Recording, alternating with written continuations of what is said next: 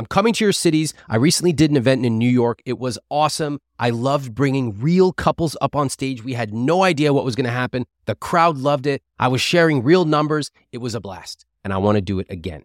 I'm looking to coach couples on stage at my next two live events one in Philly on June 1st, one in Boston on June 4th.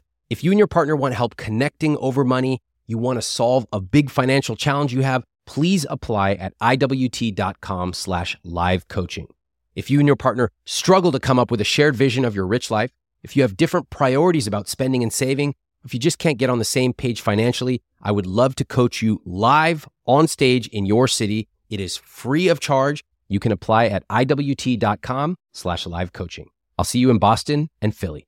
Um, what the hell is going on on this podcast that like 80% of the people who come on here go through massive screening, fill out applications. They never actually read my book. Is anyone else puzzled by this?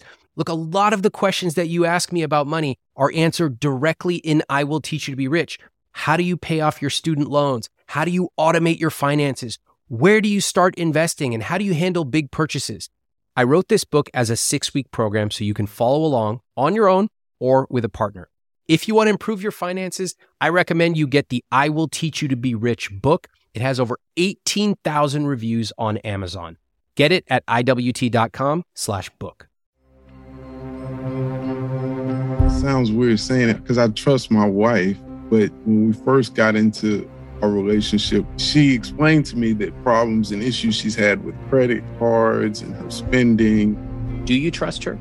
I feel like I can trust her. I'm, I'm gonna be honest, but it's to a limit.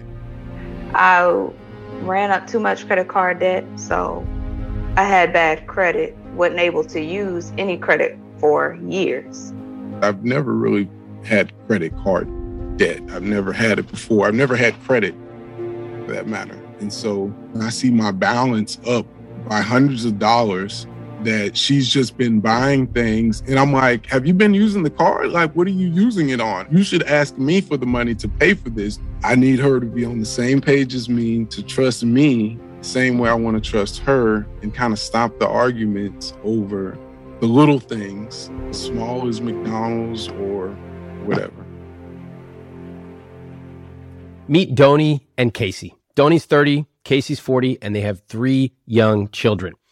Now, Doni used to be in credit card debt. So early on in their relationship, Cacey took on the role of helping and he became the money person in their relationship. But now that's causing problems as Doni stays at home with their children and she has to text Cacey if she wants to take the kids to McDonald's. Today, you're going to hear lots of surprises, including surprises about money psychology. So let's begin my conversation with Doni and Cacey. about two weeks ago, I went to the grocery store and bought the groceries. I spent sixty dollars, and he wanted to actually pay for it, and then it instead of it coming out of my account. He wanted to pay for it out of his account instead of your account. Yes. Okay. So I stay at home, and sometimes for me, going to the store is a break just from three children. So I take my youngest with me and in that particular day, we both needed to go to the store. You know, it became like a disagreement. I was like, I'm still going to go to the store. So I went and paid for it without him sending me, you know, the money or using his card. Sending? What what do you mean sending? I'm on his account, but I mm-hmm. don't use the card. I use a different checking account and some he'll send me money to my account. How often does he send you money? Um, whenever, like if I'm gonna do something for the kids, he'll send it. You'll say, "Hey, I'm taking them to McDonald's or whatever," and you say, "Like, send me 15 bucks." Yes. Okay. And he can say he can say yes or no. Sometimes he'll say no. What would be the last example of when you had this conversation? Like, where'd you take the kids that you talked to your husband about it? It probably was McDonald's. It gives me a break from not having to cook, and I get to take the kids somewhere, and they really enjoy it. They have a playground. How much did you ask him to transfer? Mm-hmm. No, I just say um, we're gonna we want to go to. Can I take the kids to McDonald's? And he'll just send, you know, like twenty dollars or something. I like the coupon. So I use the app and I have points. So normally I know about how much it's going to be. Got it. Okay. All right. Cacey, I want to hear your perspective. I like this McDonald's example. Walk me through it from your perspective. You get what, a text message or or does Doni like come up to you and say, "Hey, I want to take the kids to McDonald's"? How does it go? Well, it usually goes. I get a text message that that they want to go to McDonald's for the day, or she wants to get she needs to get some things from the grocery store. So once she kind of gives me the rundown of what it is and the price for it, I will either just kind of, like she says, give her the money for that to take care of that. So that's that's pretty much has just been our arrangement just because I just feel like I need to, like I said, I want to be able to know where everything's going. So, mm-hmm.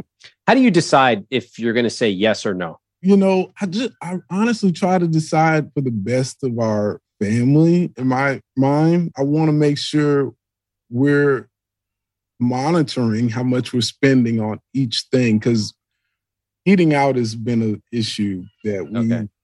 Hold on, let me pause you right there. Uh, I can hear those kids in the background. How many? You have three kids. How old are they? Yes, four, two, and four months. Wow, you got a handful. Okay. Yeah, the the cricket sounds went off. So. Okay. All right. Yeah. Well, good. I'm glad. If, if, we need to take a break, no problem at all. Just let me know. Okay. Thank all you. Right? All right. You got it. Three young kids. We'll make it work. We can be flexible. All right. All right. Cacey, you said you're looking out for the best of the family. You said that sometimes eating out has been an issue. Okay. How do you decide if it's worth it? Like if it's 20 bucks, 50 bucks, how are you making those decisions about the number? And that's the thing. I having this responsibility of a family is fairly new to me, mm-hmm. to both of us. And so I feel that I want my kids to have fun. I want them to have memories of exciting times. And I feel like I already spoiled them so much. I just want to make sure that we're making the right choices at the right time so that we're still ahead of all these payments or bills that are that come regularly. Uh, just out of curiosity, I'm going to go out on a limb here and guess you're not tracking your spending and investments, et cetera, very carefully, right? Not, not not as much as I should. Okay. Do you know how I knew that? It's because I asked you about the numbers, and your answer was about, I want to do right by my family. I don't want to spoil. It was a very qualitative answer when I'm just trying to talk about the numbers. So I don't mind it. We could work with that. Doni, you're staying at home. Is that right? Correct. All right. And uh, Cacey, are you the sole income earner for the family? Yes. Okay. And was that kind of the plan when the two of you met that that was how it was going to shake out? I would say once we had our first son, then yes. Got it. I want to be able to. It sounds weird saying it because I trust my wife, but she's when we first got into our relationship before marriage and everything, she explained to me that problems and issues she's had with credit cards and her spending and just the situation it's put her in. And, you know, once we got married, I wanted to clear all that up because I've never really had credit card debt. I've never had it before. I've never had credit for that matter. And so, you know, she would go to the store, shop, I would be at work, I'd be making our bill payments, and I see my balance up by hundreds of dollars that that she's just been buying things. And i'm like have you been using the card? Like what are you using it on? And it's just oh we needed this. And that's when i'm explaining to her. You you should ask me for the money to pay for this. Don't just use especially the credit cards for these purchases and then not talking to me about it. I have the credit cards now. I had to like get them back. She gave them to me because of that situation taking on these new responsibilities, I just felt the need that I needed to be in control of everything to make sure we're secure and safe. And I just want to be able to trust her. I want us to have a, a, an account together. I need her to be on the same page as me, to trust me the same way I want to trust her, and kind of stop the arguments over the little things, as mm. small as McDonald's or whatever. She texts him for money for random purchases like McDonald's. Notice that he has no real way of making these decisions except vague feelings like, I want to do right for my family. Neither of them think there's anything wrong with this. And yet, he openly says that he has a limit for how much he trusts her with money. That's a problem. He has so much on his plate. He provides financially for the household. I try to take, you know, whatever I can do to try to help. So something like grocery shopping to me would make sense that while you're at work, I would do that. Mm-hmm. But he tries to take on all those roles. So for him trusting me, that would allow me to help him in that way as well. Can can you explain that? You said that you are at home with the kids, therefore you'd be happy to go to the grocery store. Would would you take the kids with you? Yeah. Okay. What's the problem with that? Well, I think that sometimes he doesn't think I get the best items. I don't know. Or sometimes he's saying that I spend too much at the grocery store. Like, how much is too much? Cacey? 350. 350. And what is a reasonable number for you? On a weekly basis, I wanted to no, she's she doesn't believe it to be realistic, but I want it to be around seventy five dollars weekly. Um, what? Seventy? What the hell? That was that was a while ago. Where did so that number come from? Nineteen twelve? I know. I changed it to hundred dollars. You just picked that number out of thin air, and you have like three kids. I'm not even the big grocery connoisseur. Even I know that's crazy. That honestly was the last time we did a budget. Was when we were able to make that work, which has been over a year. And we've been breaking that budget for sure every week. If you pick a number on a budget and you're breaking it every single week, yes. you probably picked the wrong number. I did. Is this part of the reason that this dynamic exists where Doni, you say, I want to take the kids to McDonald's or I want to go grocery shopping. Cacey says yes or no, or I'll go to the store and get the stuff. Is that why this dynamic emerged? Yes. Yes. He he believes that he can shop better than me, but I've proven over and over again through my couponing that and just because I cook the food that we eat. Yeah. That I know how to pick better options. Listen, this sounds like it could be a great TV show. It's like he shops, she shops. You know, there's this big debate. The only problem is it's not going to be me doing this show because that's the last place you're going to find me at a grocery store with coupons. All right. It's not going to be Ramit Sethi. Oh, man. so, Cacey, are you a better shopper than Doni? I am, most definitely. Okay. okay. and uh, Doni, are you a better shopper than Cacey? This show's getting better and better. Damn. Yes. she said yes. This is a good show. All right. Hold on. Let me text my EP right now. I'm about to send some network executives a little text. Okay, this is a fascinating look into Doni and Cacey's life. What did you pick up about the psychological and relational clues? The money stuff stands out like a sore thumb, yes, but they're leaving lots of other subtle clues as well. Let me know what you've noticed so far in the comments. If you ever follow me on Instagram, sometimes you'll see me post about my behind the scenes travel experiences coffee tours, salsa making classes in Mexico, all kinds of culinary stuff in India. And I'll get a lot of people saying, Where do I find that Kyoto notepad maker that you found? And one place you can find that is Viator. In fact, my wife and I used Viator to book a Segway tour where we took a tour of a new city and we had an amazing experience, something we never would have thought of doing on our own. They offer everything from simple tours to extreme adventures. And with over 300,000 bookable experiences in 190 countries, there's something for everybody.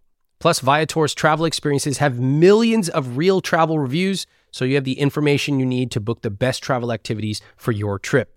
When you book a travel experience with Viator, there's always flexibility and support with free cancellation, payment options, and 24 7 service. Download the Viator app now and use code Viator10 for 10% off your first booking in the app. One app, over 300,000 travel experiences you'll remember. Do more with Viator. I have a friend of mine who's always cold. She told me she and her partner have totally different temperatures when they sleep. She goes to bed in a flannel pajama. She's got extra blankets. Her partner's running hot So now she recently started testing the pod cover from 8 Sleep, one of our sponsors. Before she goes to sleep, she gets on the app, cranks up the heat, and when she gets into bed at night, it's already warm and waiting for her. The pod cover by 8 Sleep fits on your bed like a fitted sheet, and it collects information. It has sensors. The pod then uses that information to understand what you need to get better sleep. You can set it to heat up or cool down before you get into bed. It also adjusts while you sleep. And you can set it to change temperatures to gently wake you up in the morning. Best part, there are two zones. So if you run hot and your partner runs cold, you can each set your side of the bed to exactly how you want it. Improve the way you sleep by using my link at 8sleep.com slash Ramit for $200 off plus free shipping on their high-tech Pod 3 cover. That's 8sleep.com slash Ramit, E-I-G-H-T, sleep.com slash Ramit, R-A-M-I-T, for a better, smarter sleep. Cacey, you mentioned that you did not have credit card debt. You didn't even have credit. How'd you grow up with money?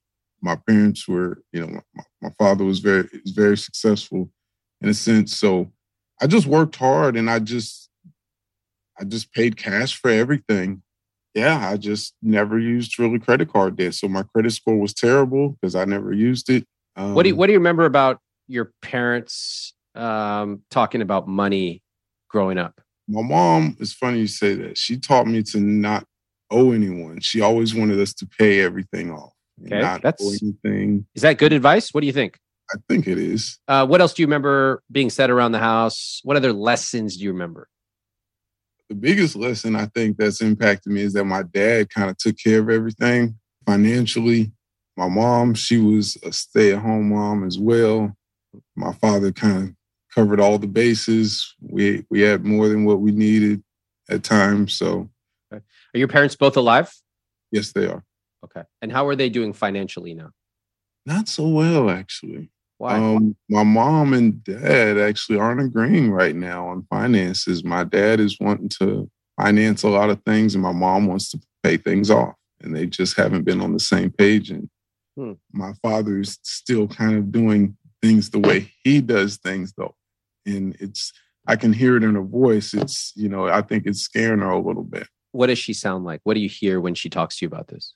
She just sounds scared. Honestly, mm-hmm. she sounds really scared about her finances, and she's retiring soon. And, um, I don't like that, so I want to do whatever I can to assist. Yeah. All right. All right. Thank you for sharing that. Let's see, Doni. What do you remember about growing up when you were young any memories you have about what parent or parents said about money? I had a different upbringing. My mom always put everything on a credit card. So that's what was taught to me. Oh, just, you know, you need this new tire, just put it on your card. She said that? Yeah. She's not too savvy with money. Is that what you're saying? Oh, not at all. The opposite. Okay. She, that look of fright tells me everything I need. and, and I'm I'm curious. You know, she's been doing this for a long time since you were young, pay, paying on credit. Has she suffered any consequences? Recently, yes. Hmm. Um, she's figured out how to pay a credit card with a credit card. She's done that for like a long time. Hmm. But now that she's changed career paths and it's not making the same income, it's caught up with her. What's she gonna do? I hope get another job until yeah. the one that she has picks up or however that works. All right. What do you think you took away from the way you were raised with money? I don't know. The lessons that I that I mean dealing with credit, I mean, you think that you can beat the system, but you can't. Yeah. I think that's just the bottom line. Yeah. That's a good lesson. Painful though. I had really great credit because she put me on her credit card. So when I turned 18, I could, you know, I got approved for all these credit cards. Mm-hmm. So that's how I found out about credit card debt. How long did it take you after turning 18 to discover you were in a little bit of financial trouble? 20, like 21, 22. Just a yeah. couple years. Mm-hmm. Okay. Between the ages of 20 and 30, what happened with your money? I ran up too much credit card debt. So I had bad credit, wasn't able to use any credit for years. And that's how I realized I need to work with what I have. To me, that was a blessing in disguise. Okay. uh, better to happen in your 20s than to happen in your 60s. All right. So you learned that lesson. What age did you meet Cacey? At 24. 24. All right. And how long you two been married? Almost five years. Okay. Congratulations. When was the first time you two had a serious conversation about money? Like yesterday. Notice the effect of their childhoods on how they spend money. Cacey's dad handled the money, which Cacey's now trying to do. I guarantee that if we spent more time and we trace back to where this McDonald's text messaging thing came from, part of it is seeing the role that his dad played as the money approver. And when I ask how his parents' finances are now, did you catch it? He admits they're not going well, which is a crystal ball into their potential future about 25 years from now. Then there's Doni, whose mom spent a lot on credit cards which is exactly what Doni learned. And then she did the same thing.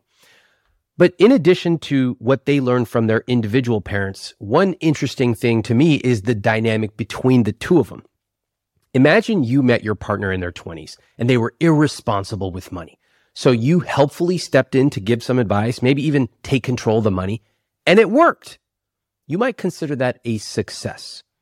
But after a while, your partner might say, Hey, I understand you helped me when I was in trouble, but I'm ready to move past that identity now. I want to recalibrate the rules of our relationship. And recalibrating relationship dynamics is one of the hardest things you can do, whether it's with your parents, your friends, or definitely your spouse. Let's keep listening. So, your role when it comes to money in your relationship? You're not paying the bills. What would you say your role is?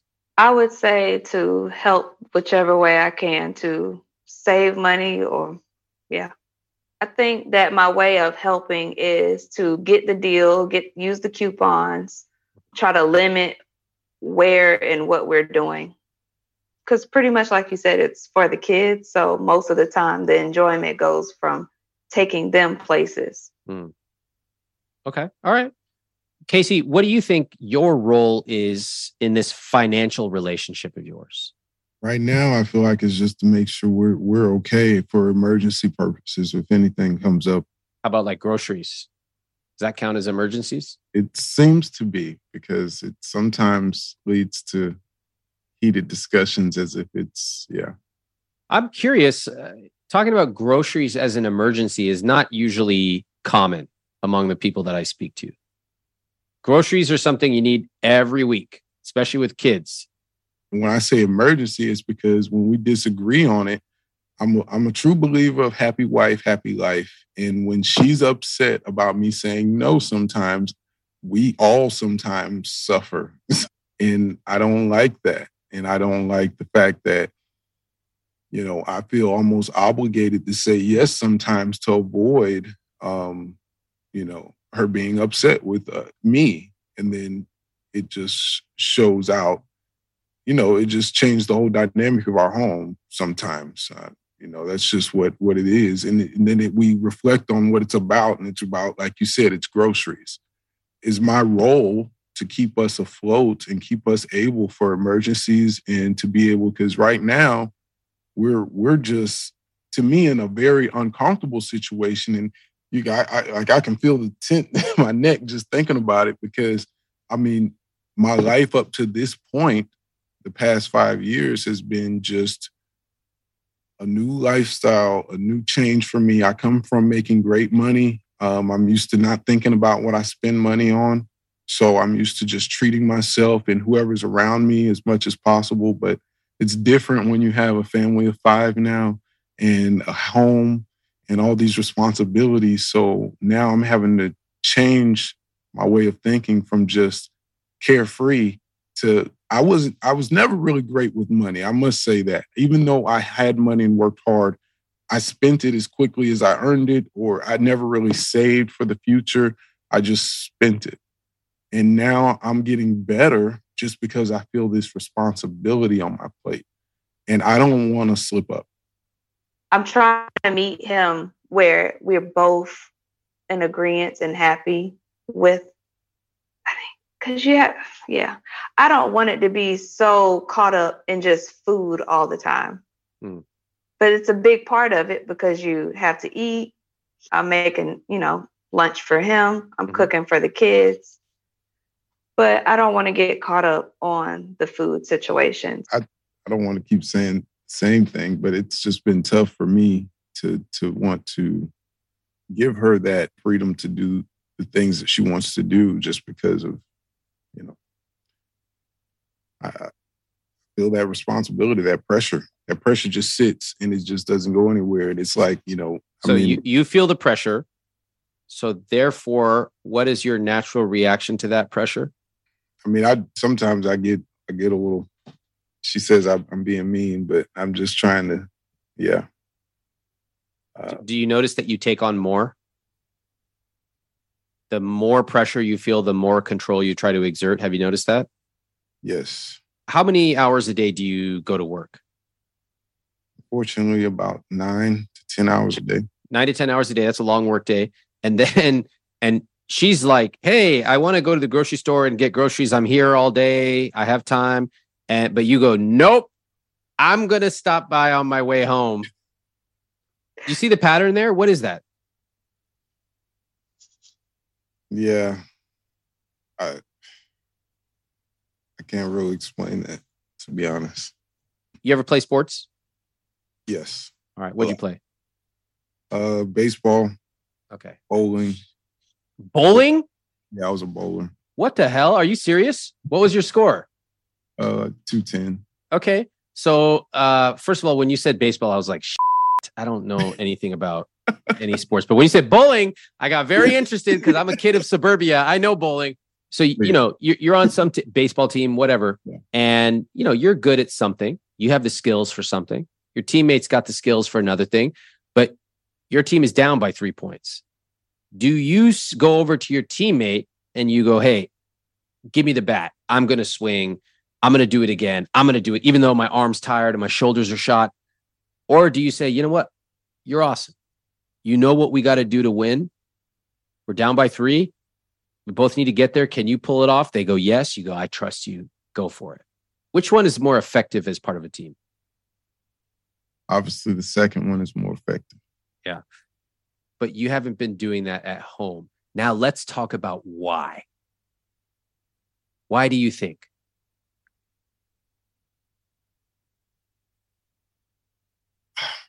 I think it's really from really how I was raised, I guess, when I think about it. Tell me. I just felt like my father just always was the the, the money handler. I mean, he just did extrav ex, extravagant. Ah, he did just outlandish things. He just did the. He would go buy multiple cars at once. He would buy a big house. He would just do all these things. Mm. Um, as I was a kid, yeah, it was just a cool time and um, just to witness that at you know 10 11 12 what does that mean to you to be able to see your dad at the age of 10 go out and buy cars and all kinds of stuff what did that mean to you back then well it just meant i wanted to be like that i wanted to always be able to provide for my family do all the things he did mm-hmm. uh, and so translate that for me today okay we're not talking about buying multiple cars that's not really on the table but we are talking about what that control. Yeah. Yeah. Talk me through it. It's really something I don't even realize it until I'm called out on it, actually. Yeah, it's kind of wild. It's something I don't even really realize. I, I like to think of myself as like a, a, a leader and um, kind of trend setter person, to not a follower. So I can see how even some of my conflicts with with certain situations in my past, I can see how that can be an issue for me just sitting here thinking about some things. I bet there's a lot to unpack. I yeah. bet you're going to have a lot of thinking to do. I love watching you make that connection between you and your dad. I think for every man especially a man who's recently had three kids in a short amount of time, you start to process things differently. Most days, you know, you wake up, you know how to brush your teeth, you know how to do this stuff. It's you're a master at it. But it's the big uncertain things in life, like traveling to a different country for the first time, eating at a fancy restaurant for the first time, or the really big ones, having three kids in four, five years. We don't know how we're going to react. And so, what do we do? We look around and we look around at the only examples we know. And who does that example happen to be in your life? My father, my yeah. parents. Yeah. And so that's what we tend yeah. to lean on. Doesn't mean you're a bad person. That's what all of us do. Now you can choose what parts of that you want to follow and maybe what parts you want to chart a different path on. What do you think?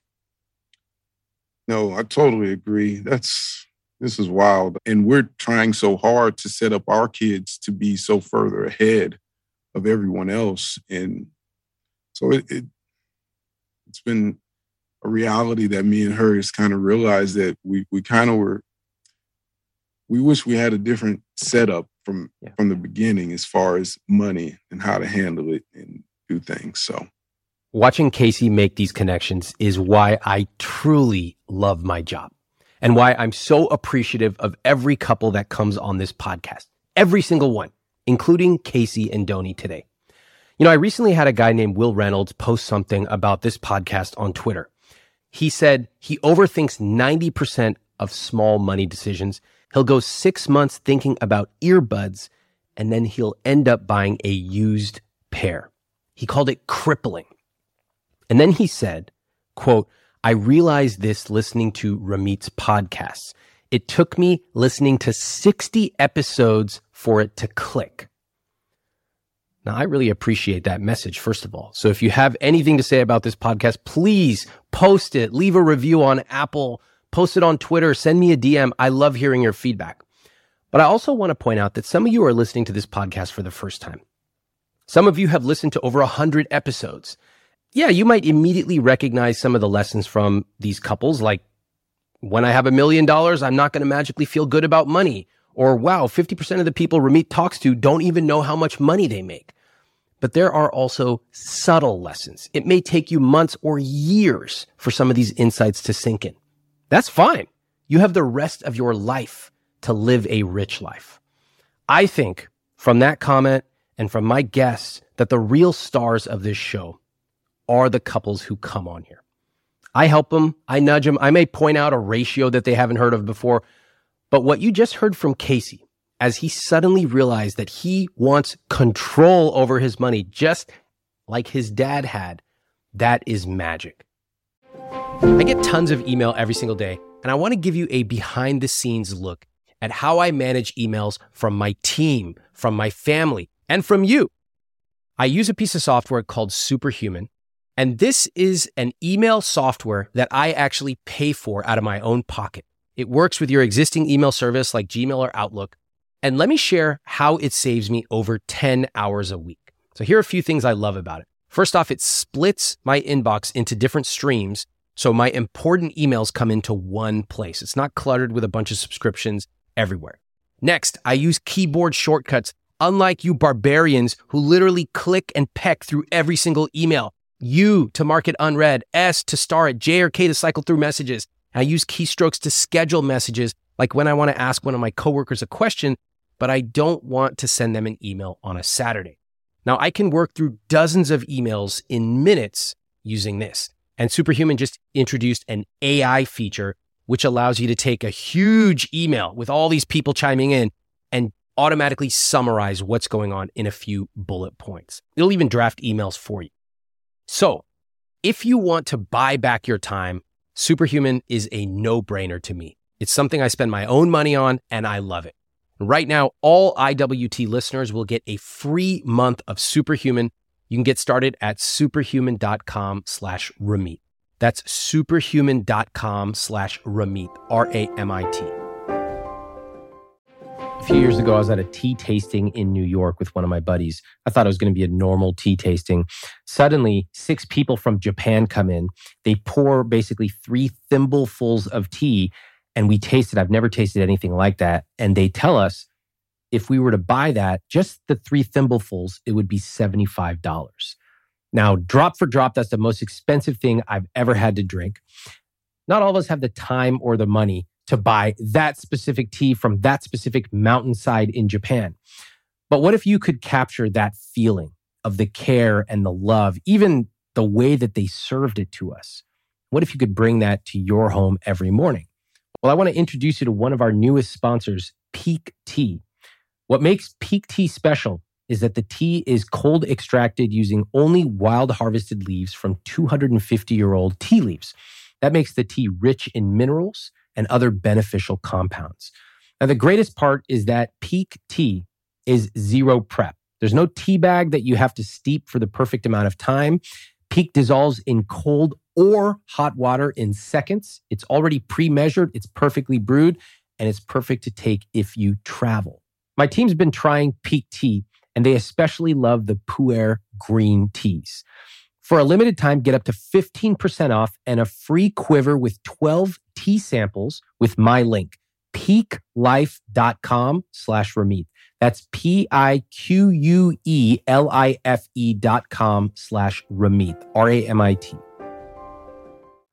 Well, I'm talking about setting up for the future. If I'm not available, if something happens, what if I need her to be able to manage everything? I need her to be able to trust her with funds, not just in case something happens to me down the line, but just in general.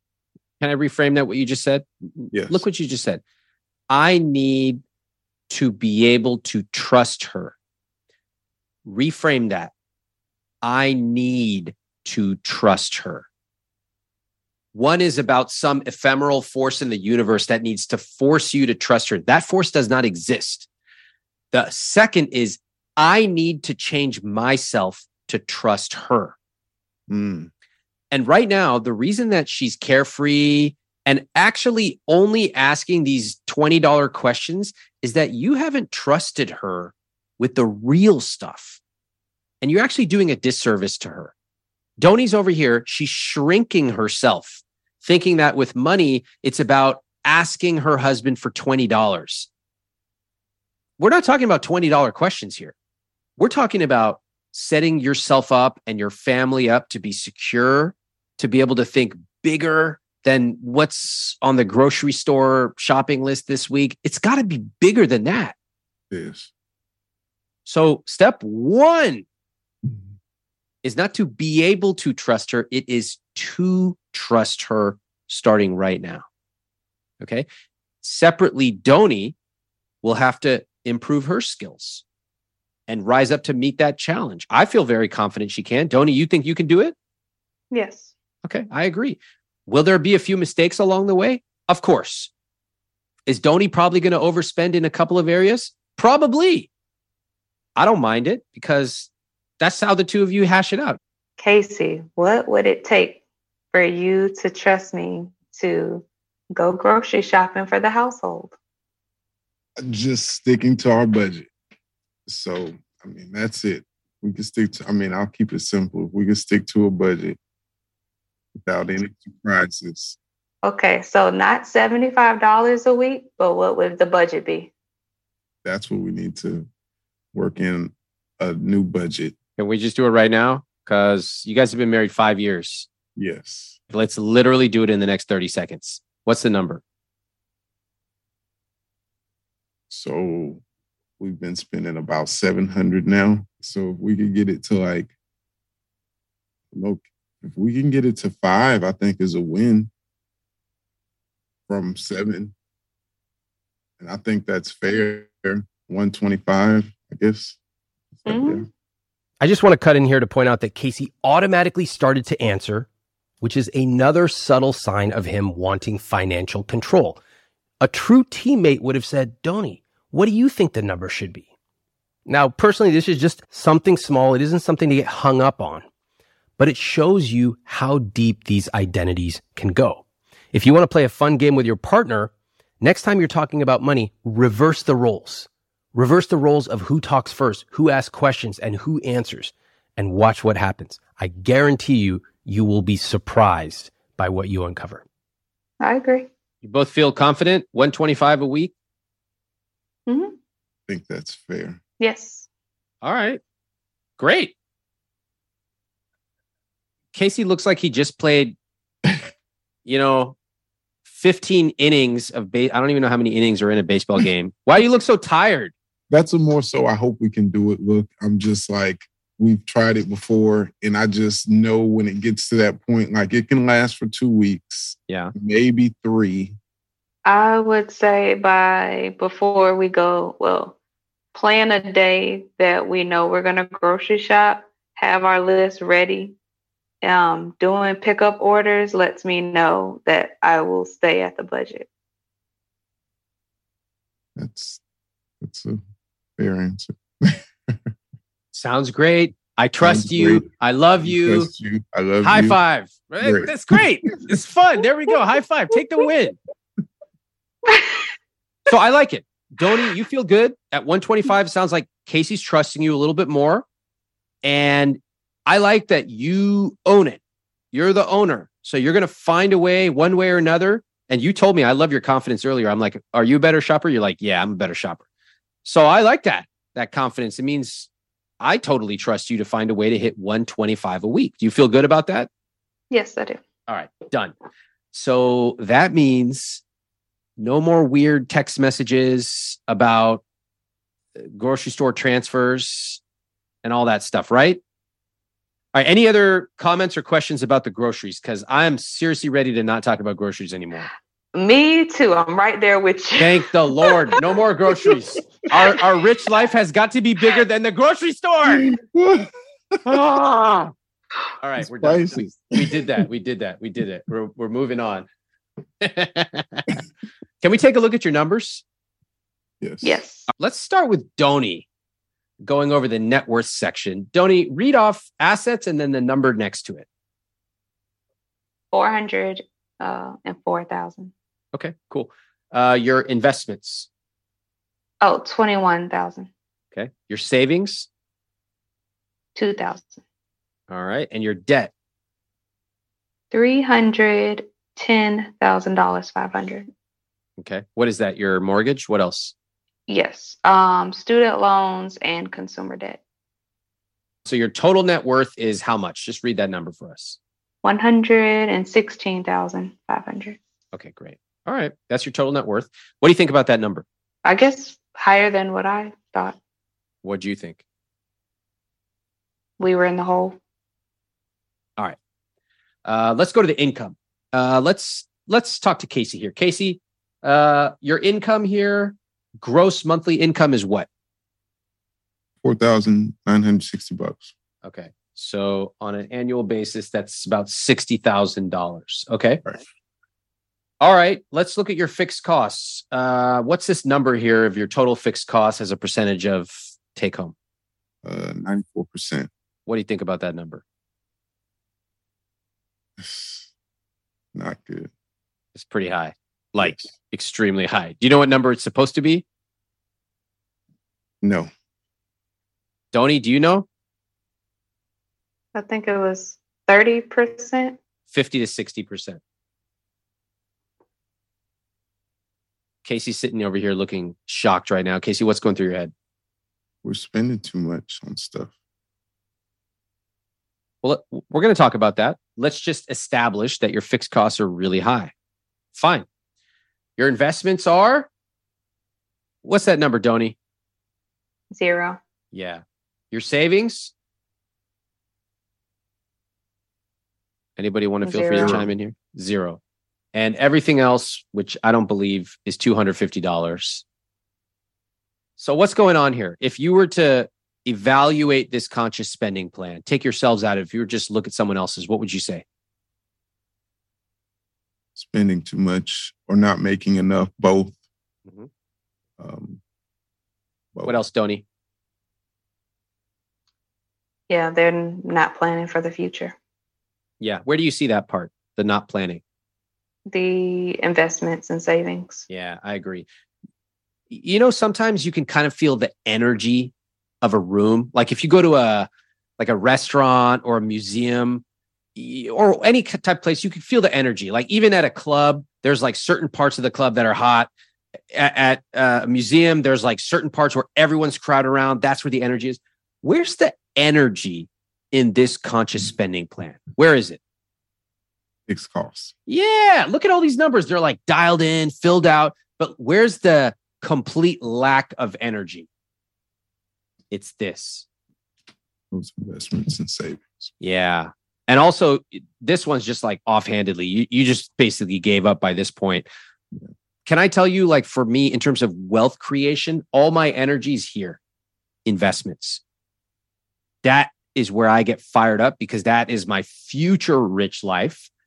And my guilt free spending, that's where I'm fired up today. That's my eating out. You know, my travel is a big thing for me and for my wife. So I just want to kind of point out the energy that we see here. It's what the two of you talk about all the time, isn't it? Yes, it is. And it's actually the thing that's sinking you. Yes. Doni, if I were to leave right now, what would you do? Um, I don't really know. I mean, because it's hard to tell him that we need more money because he can see that. But I don't feel like I want to say that we need more income to be able to cover everything. You don't want to say what's the obvious truth to your financial partner?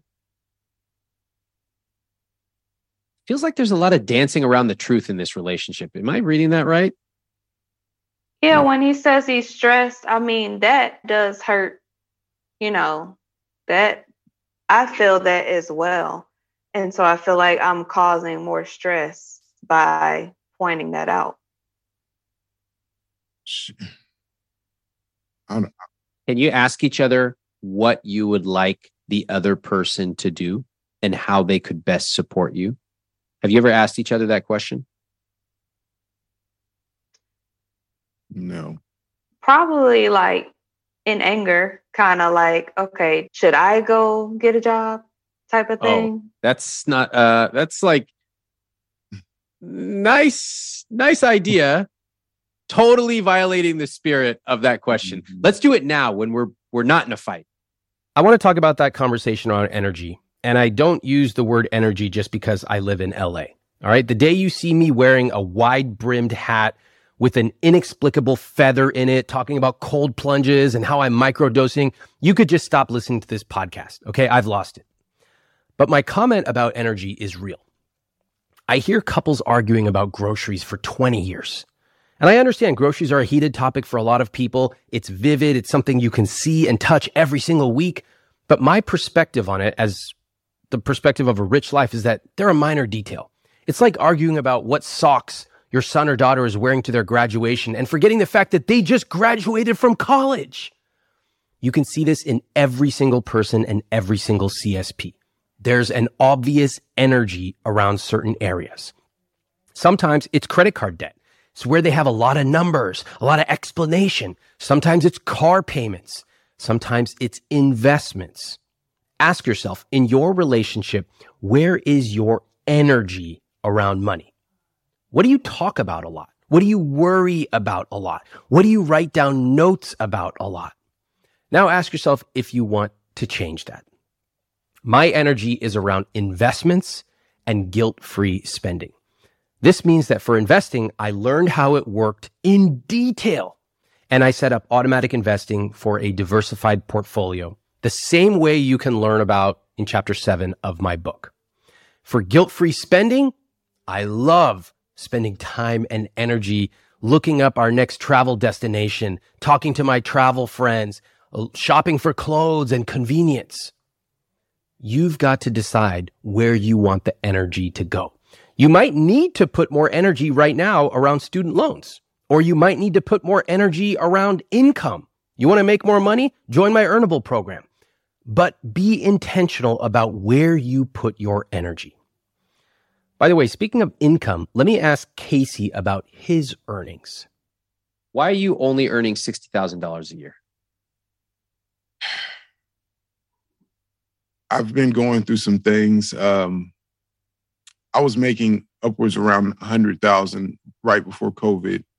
The fact of the matter is that at $60,000 a year, it's very difficult to afford a family of five anywhere. Okay. And I'm not even talking about having debt. Yeah. So that's the facts. The facts is you have to increase your income.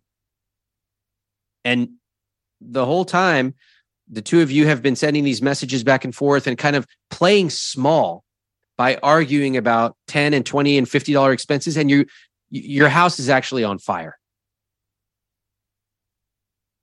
And if there's one thing I really don't like, it's people playing small in life. I actually consider it a tragedy to live a smaller life than you have to.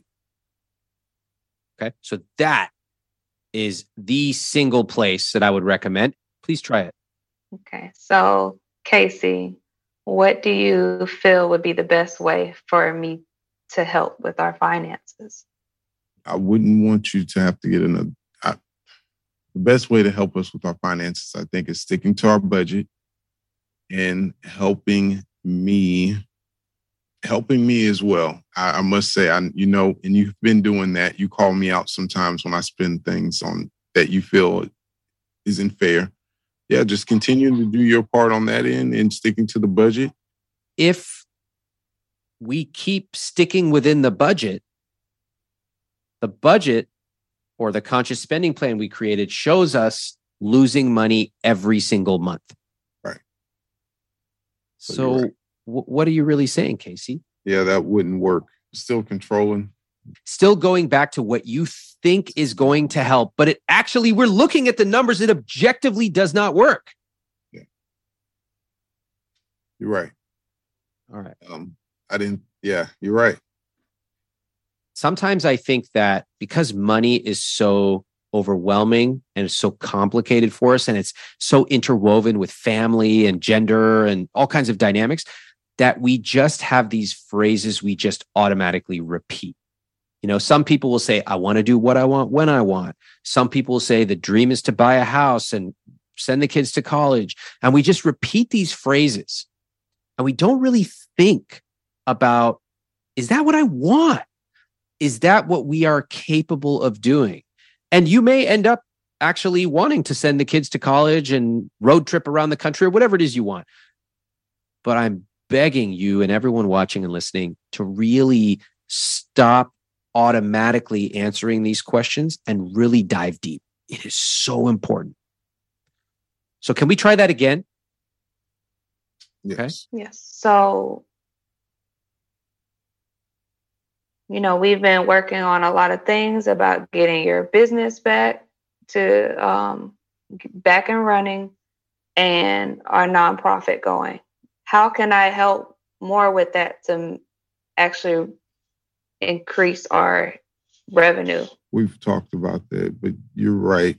I think now is the time for us to make that transition, which um, everything happens for a reason. The timing is just timing is everything. And I just believe that now is our time to really work towards getting my business back going. I understand the sacrifice that I might have to be gone a little bit to do that, to get it going. You know how I feel about being gone. Are you suddenly taking on all this work yourself? It sounds like you are. I thought she was offering to help. So he would travel a lot.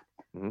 But he's has people that work under him. And I was like, if you can increase the amount of people that you have working under you, you won't have to travel as much. Yes, you will make less money, mm-hmm. but you could still have some type of extra income. Okay. Sounds amazing. Any issue? No, actually there's no issue. Actually, she's um she's right. She did suggest that and I acted on it. I actually reached out to my my uh, old business partner of mine, and I put that in motion. Got things in motion. I love that. I wonder if I posed a challenge to you, Cacey, which is I want your new business to generate X thousand dollars, whatever it is. It could take time to grow up, but you spend less than two hours a week on it. How would you make that happen? I can make that happen. I would use those two hours to to to set up any work. Um, like schedule it. Scheduling. I'm just wondering, is there anyone in this room who's got some time available that they might be really good at doing that? Anyone? Me. Cacey, do you understand the point of my question? It's not for you to do it. Your wife, the one who came up with this idea, is sitting here saying, Put me in, coach. Wow. I need you to advocate for yourself and for this new path that the two of you want to create. If you don't speak up, the two of you are going to recreate the same things you learned from your parents. Cacey's going to be here trying to get more and more control, becoming increasingly unhappy. And you, Doni, are going to feel like a caged animal. And anytime you finally get access to a little bit of credit or cash, you're going to go wild because who knows when the next time will come about. That's not a healthy relationship with each other or with money. So the answer's sitting here in front of you. Wow. Yes. Um, honey, I would love to help you. I can call and schedule your the people to go out, uh, whatever else you need. That's actually great. I don't even know what to say. I, I think I know you have so much on your plate, and I'm just so grateful for what you do. But yes, that is something that you called out before, just letting us know that we need more money coming in. That idea is the best idea. Actually, I'm really excited just talking and yeah. thinking about the reality of everything coming in motion. I'm really excited. You know, um, you two are at your best like this when you're going back and forth as a team, when you're complimenting each other. I can see there's a lot of love. It's very obvious. And where most importantly, you're trusting each other. And the money part happens to be a very nice byproduct. And I want to actually show you what that money could do for you. Let's take a look. So, right now, you have 94% of your money going to fixed costs. Let's just assume at some point in the future, this business can generate 2500 of take home pay for you per month. Seems fairly modest. Let's just say. Watch the number, the 94% fixed costs. Watch. It mm. drops to 61%. Look at that relief on Cacey's face. He just took yeah. a big old breath. Did you see that, Doni? I did. He was like, oh. I never saw that guy get as much oxygen as he just did right now. Unbelievable. Oh, man. Doni, how would that feel to hear? Sounds really good. It would feel good. Yeah. And do you think that you could? That's a lot of expectation. That's a lot of responsibility he would be handing over. You think you'd be able to meet that? Yes, I already do a lot of work within our nonprofit and you know helping him with whatever he asked me for so. Love that answer. I love that confidence. Cacey you got a great partner here. I do. I really do. I agree. 100% that was an example of how sometimes i have to shake couples out of their patterns. These patterns are so deep they don't even recognize it. Like Cacey starting to give this long-winded answer and not even realizing that he can ask Doni for help. Now, I will say the cool thing is, once I pointed it out, they instantly got it. That is very promising. And now you've got to hear this wild card that came out of left field. Let's have a pleasant discussion about some of the worst things in the world. One of them, finding a doctor. First of all, you realize, oh, I got a problem, but you don't know if you need to call a dermatologist or a podiatrist. So you just start calling everybody. Half of them aren't even there. They don't even pick up the phones. Then when you finally get somebody on the phone, you're like, hey, I have this thing. They go, oh, okay, cool. We can see you in July.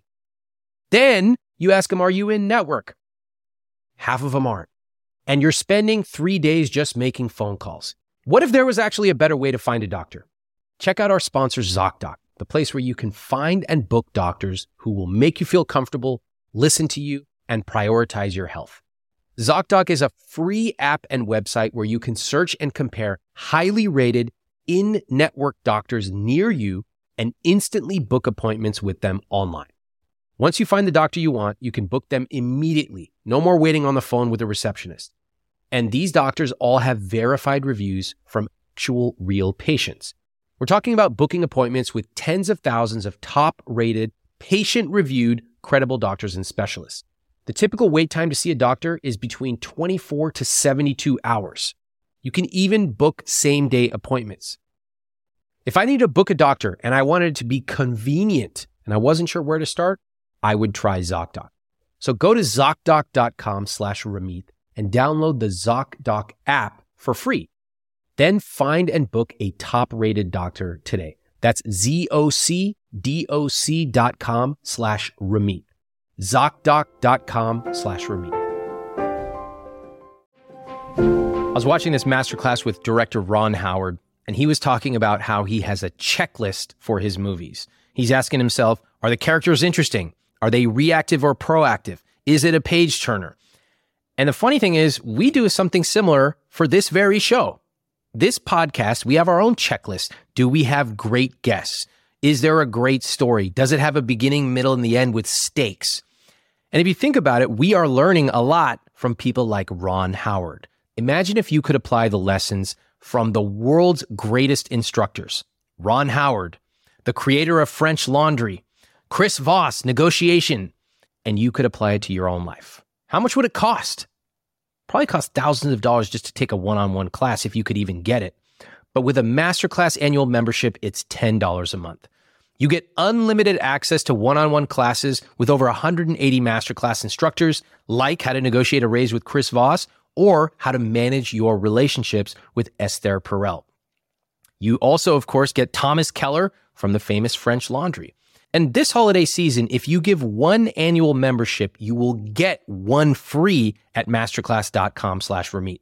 Right now, you can get two memberships for the price of one at masterclass.com slash Ramit, masterclass.com slash Ramit. Offer terms apply. Now, I understand that there's one big additional wrinkle in your finances, something that's coming up pretty soon I need to understand what this is. I saw it in my notes and I was like, what? All right, tell me about this. Honey, you want to tell them? And we have an NDA, so we can only say but so much. Mm-hmm. But um, prior to me and Doni getting together, I, I invested with uh, a company. Once we got together, she also started investing. We're at the point now to where the company is being sold, um, and we're going to get our payout for this company it's a very great thing for us right now. And I'm really, really, this will actually relieve a lot of pressure, just to be honest. What are and we talking I, about? Like 50 bucks? How much you guys making from this? It's wild. We're going to be in the seven figures. You're going to make seven figures from this investment? Yes. What is seven figures? How much is that? It's about 1.5. Damn. Okay. All right. Congratulations. How do you feel about that? That's a whole new stress level. so, so what are you going to do with this money? Um, a lot of things, a few things. Um, we will be paying off, obviously, our debts. Can we just clarify that? Because I'm really curious. Your mortgage is how much?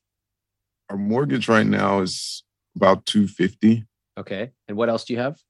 We have eighty thousand in like consumer debt. Can you break it down for me? How much is the car? So the car is uh, sixteen thousand on the car. Uh-huh. What else was it? We have student, loans. 10 student loans of yeah about nineteen thousand uh-huh. total student loans. Credit card. We have sixteen thousand credit card. Mm, okay. I have a business loan that I need to pay 20K. Okay. I'm getting a little worried. Yeah. Do you know why? No, why? Because if you got into all this debt, I'm worried you're about to make $1.5 million and you're going to end up right back where you were. Are you worried about that or no? Yes, that's why we need your help. Okay. Are you worried, Cacey?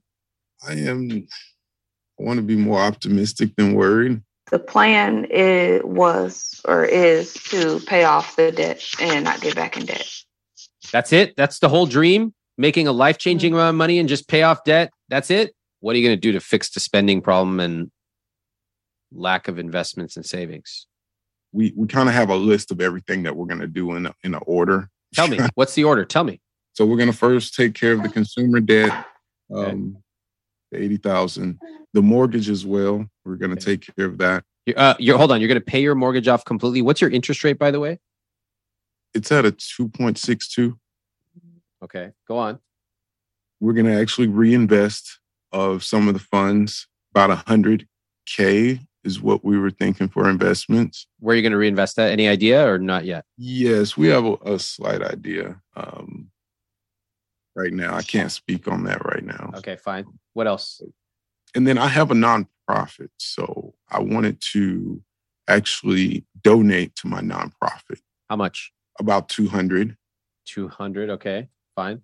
What else? Um, I'm going to get a vehicle for my company, a Tesla, about 90. okay.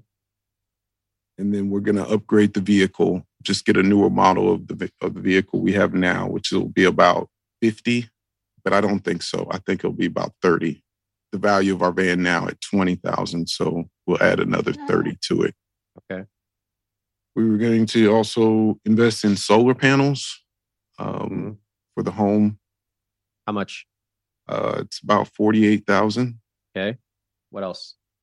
Uh, she needs uh, LASIK eye surgery, Okay. How much? about fi- 5,000. Okay. Um, she also needs braces, Uh huh. Tony. That's 8,000. Uh huh. And that's what we, that's where we're at right now. All right. So, how much if you add all that up? Have you ever calculated how much all that costs? It's about a little under a million. Uh, what do you think of this plan? Leave a comment below. I will tell you that I am extremely alarmed by this plan. Okay. That's my feedback right now. Well, you're only taking home ballpark 800K.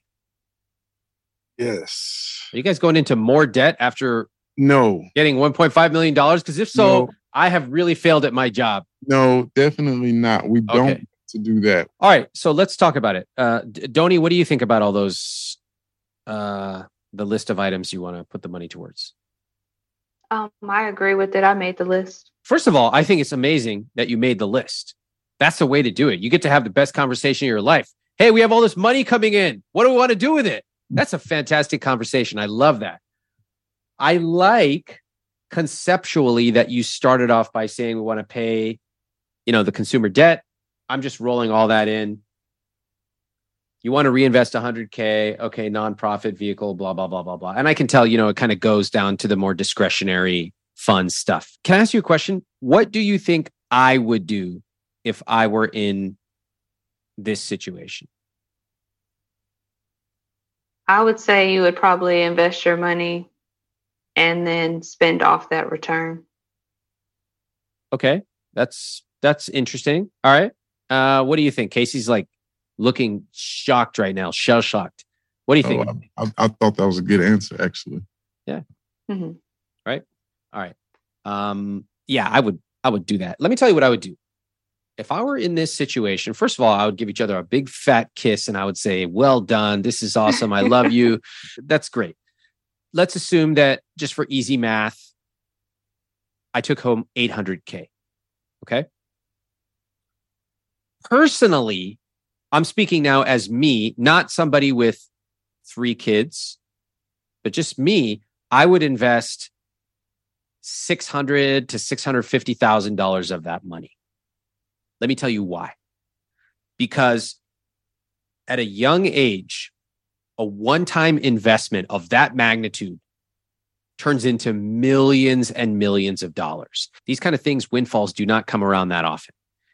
If you can take a windfall like that and you can basically invest it for the future, you have given yourself the greatest gift of all the gift of future security and wealth.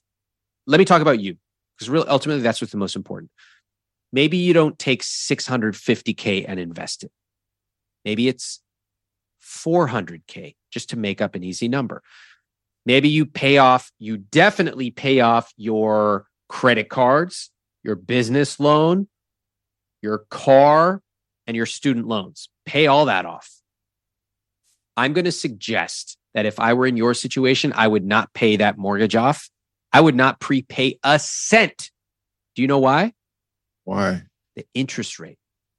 It's so low. I mean, it is historically low that if you're paying 2.6%, that's essentially free. Okay. I know that if I took the money and invested it in an index fund, I could make around 7% per year. So why would I want to pay extra for something that is free when I could make more by putting that money into the market? Okay. Some people hate debt. They just hate it. And no matter how many charts I show them, they don't care. They're like, get this debt away. It's like a spider. They just hate it. And so for them, I go, look, it's going to cost you a lot of money. But if you truly hate debt, okay, you want to pay it off early? Fine. It might cost you $400,000 in interest or whatever. Fine. If you hate it, that's your that's your call. Personally, I'm very comfortable having a mortgage payment. You know, your mortgage is uh 1560 a month. And instead of paying it off, you decided to take that money and intentionally put it in investments. All right. Um, can I also just point out a couple things that make me a little nervous? I don't love all this vehicle stuff. I really don't. It just seems to me like another way for you to get into a bunch of debt. And I know it seems like 800,000 take home or more is a lot of money, but it goes fast. When you're when you're talking about $90,000 purchases here and 90 it's it's fast. If it were me, I would hold off on all that stuff as long as possible. Trust me, when you're making so much money you don't know what to do with, you can go out and get the baller Tesla. But you're setting yourself up for the rest of your family's future. And this is a lot of change happening at once. I wouldn't, I would, as much as possible, hold off on the vehicle. I would hold off on that nonprofit donation. Maybe there's some tax implications, okay, but like 200K out of 800K is a huge amount of money. Huge. Just consider. All right. You can always do 25 now and you can do more later when the two of you are making 20 grand a month, but you can't go the other way. All right. Um, the LASIK and the braces seem like a no brainer to me. I would do that. You're taking home 800K. You should get the LASIK. That's what I would do. But that's, again, just my personal opinion. It's your money, it's your rich life. What do you think about that? I think you make a very good point. The opportunity to be on on this podcast with you is we feel like was just such an honor and the timing was impeccable because yeah. we needed this to help us survive what's coming. We don't want to just be a, a you know oh it happened and now it's over. We want to make sure that this type of windfall can not only of course change our lifestyle now but to change my kids future as well. So let me show you something on screen, okay? I need your help to fill this out. So right now you have uh, $21,000 invested. How old are you and Doni? Um, I am 41. She is 30. Okay. Let's just split the difference. All right. Let's say you're both 35 just for easy math. So that means you got another 30 years for that money to grow. And what interest rate should we assume? Let's say 7%. If you're watching or listening, you don't know why, go read chapter six of my book. All right. So that 21,000 you have turns into about $160,000 just from doing nothing. All right. Nice. Not really enough for you to do anything with, but okay. Let's say we take uh, $100,000. Okay. And we invest it. That's 100 of the roughly 800,000 you're going to have. Okay. That turns into $921,000. That's by the time you retire, by the way. That's age 65. What do you say we take $400,000? That turns into $3 million. And just out of curiosity, Cacey, what do you think this number is going to be? Oh, man. It's hard Good. to predict. It's big. yeah, it's going to be big. That's $4.7 million. Wow. Now, keep this in mind. I want to point out what this means. You have this one time windfall coming in. If all you do is make one decision in your life, which is to invest 200 or 400 or $600,000 once and you never touch it again, you will be a multi, multi, multi, multi millionaire. Has nothing to do with arguing over the price of bounty paper towels. I really appreciate what you're saying because um, that helps me with what I wanted to do initially to just sit on it, just take a breath, take yes. a breather. Yes. Instead of just moving too hasty. So mm-hmm. I agree 100%. I think that will work best for us. I, I, I think Doni will be on board. I, I mean, I'm sure she is. Mm-hmm. Yes. That money's amazing. And you two, you know, you invested well. Great job. But I don't want you to treat it like a crutch that solves your day to day problems because those problems will come right back if you don't fix them. That's, yeah, that's very true. It, it actually gives me a little bit more relief to to just see those numbers so that we don't get back in this situation with this windfall because as you see it could happen very easily extremely easily extremely easy for me, the key lessons here are number one, decide where the energy of your conversations around money are today and where you want them to be tomorrow. For Doni and Cacey, their energy is around groceries, but I believe their real energy should be around communication, investing, and their children. Number two, connect your behavior with how you grew up. It takes a lot of work to introspect, and you can do it with a podcast, a therapist, you can start my book and journal and money coaching program, but understand why you behave the way you do with money. And number three, if you have a one time windfall, making the right decision can affect the rest of your life. So get that decision right. Now, I really enjoyed speaking with both Doni and Cacey today. Thank you both for sharing your story. Now let's hear their follow ups, starting with Doni. What surprised me about the call was how professional Ramit was, how he was able to ask the tough questions. It wasn't just about finances, it was about our relationship in general. My biggest takeaways from the call was we need to, you know, continue improving our communication about finances. Um, I want to be more involved and, you know, be more vocal about how I can help and see whatever my husband needs so that I can help him more and just have an overall understanding of what our finances are. We have decided to hold off um, paying off our house and we will be um, investing and saving a lot more than originally planned. So, and also just adding in like what actually brings us joy and what is more realistic in our and what we want and for our children in the future as well. Thank you so much for the call and we really appreciated that. Thank you. And now let's hear from Cacey. Hey, um, yeah, so I was super surprised by um, I guess the influence of our parents and the effect it had on our spending habits and kind of not knowing about investing for future. Um, kind of hear that, you know, as a kid that you know you should do this so that when you're older, you know, you you you you're set up. I think life just happens and it just becomes just trying to survive instead of just putting something aside for the future. So a big takeaway was I'm going to have to just make sure I trust my wife with spending at the grocery store. So what we're doing is going to create a, a, a great budget, um, a realistic budget for groceries that we're just going to stick to no matter how many times we go out the week. We are going to hold off on paying our, our home off. We have a great interest rate. Um, we're just going to put that money um, kind of in a holding high yield savings account. Um, and then we're going to also put more money towards investments in the future, um, just to change the, the the the path of our generation going forward. So thanks again. Thank you, Doni and Cacey.